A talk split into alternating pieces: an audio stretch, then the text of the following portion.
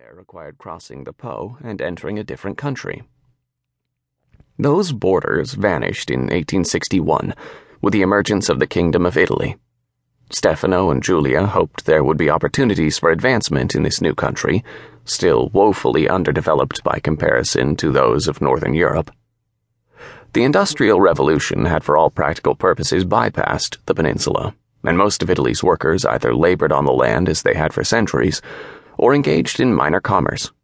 Nor was transportation very different from what it had been since Roman times, for there was little more than 1,500 miles of rail lines in the whole country, almost all of it north of the Po. Education was viewed as providing a first step to bettering oneself.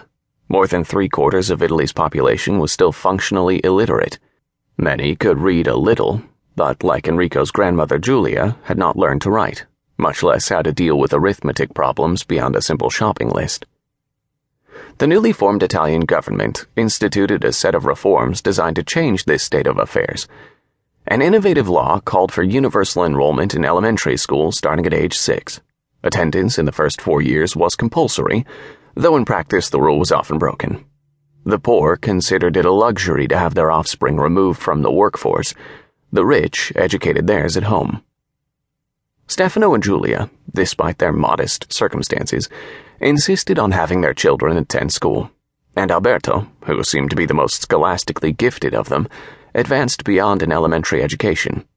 But given the Fermi family's financial situation, attending university was never considered. When he reached the age of 16, Alberto's schooling was finished, and it was time for him to seek employment. By then, Rome was the capital of Italy, the city and the surrounding region had been an independent state under papal rule until 1870, when the Kingdom of Italy had annexed the territory. Pope Pius IX had declared the occupation violent, unjust, and invalid. Retreating into the Vatican, he refused to recognize the existence, much less the legitimacy, of the new Italy. Alberto Fermi, 13 at the time, must have followed the story with keen interest. His parents, especially his mother, were devout Catholics, but he was already having the doubts that would later turn him into an agnostic, if not an atheist. Alberto knew that he would have to leave Caorso if he was to advance in the world. Working for a company that built and managed rail lines seemed to be a particularly interesting choice in the early 1870s. At the time of his birth, Italy had more than two dozen independent railway companies, each operating separate lines. Most of the lines had been founded with foreign capital, making them dependent on events outside Italy's control.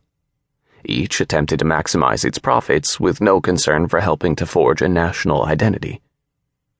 By the age of 24, Alberto was employed in the service of the company that managed the Northern Italian railroads, one of the four that had emerged from consolidation. Through various reorganizations, the railroads continued to employ him until his retirement.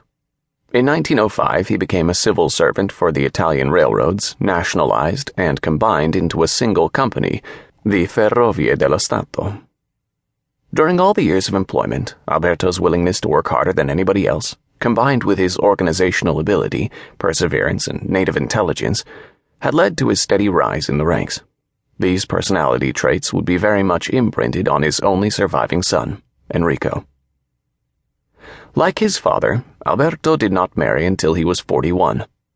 Ida de Gattis was 14 years his junior.